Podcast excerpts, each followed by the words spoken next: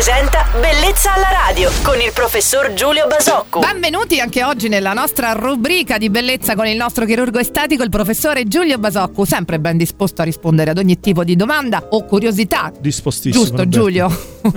ciao Giulio. Ciao, e buongiorno. Buongiorno. La chirurgia estetica non è soltanto estetica perché va a risolvere anche dei problemi funzionali, come per esempio le palpebre superiori cadenti che per la loro caratteristica possono impedire ad una persona di vedere. Giulio, qual è l'intervento di chirurgia estetica al quale voi ricorrete per questo tipo di problema? Sì, diciamo che la- la- il rilassamento delle palpebre, quindi le palpebre cadenti, come giustamente dici, a volte una- arrivano a un punto talmente avanzato da eccedere la- il ciglio, quindi da superare eh, la rima dell'occhio e determinano quindi una cosiddetta riduzione del campo visivo, cioè arriva la palpebra a essere talmente ridondante che eh, supera il profilo del- della rima eh, oculare e quindi mh, chiude, riduce il campo visivo. In questo caso la blefaroplastica assume ovviamente un significato eh, eh, correttivo e non più estetico perché permette una migliore visione e quindi un vantaggio anche in termini di, di- di- di funzione, non solo d'estetica. Meraviglioso. So che dopo questo tipo di intervento si può tornare abbastanza velocemente alla vita normale, no Giulio? Sì, diciamo che se per vita normale si intende la, la funzione degli occhi immediatamente, se si intende la presentabilità per la palpebra superiore è molto rapido il recupero, per l'inferiore è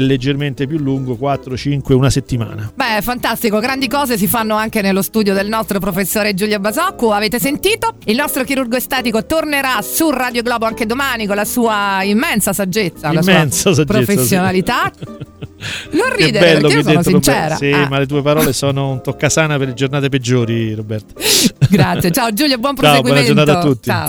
Bellezza alla radio.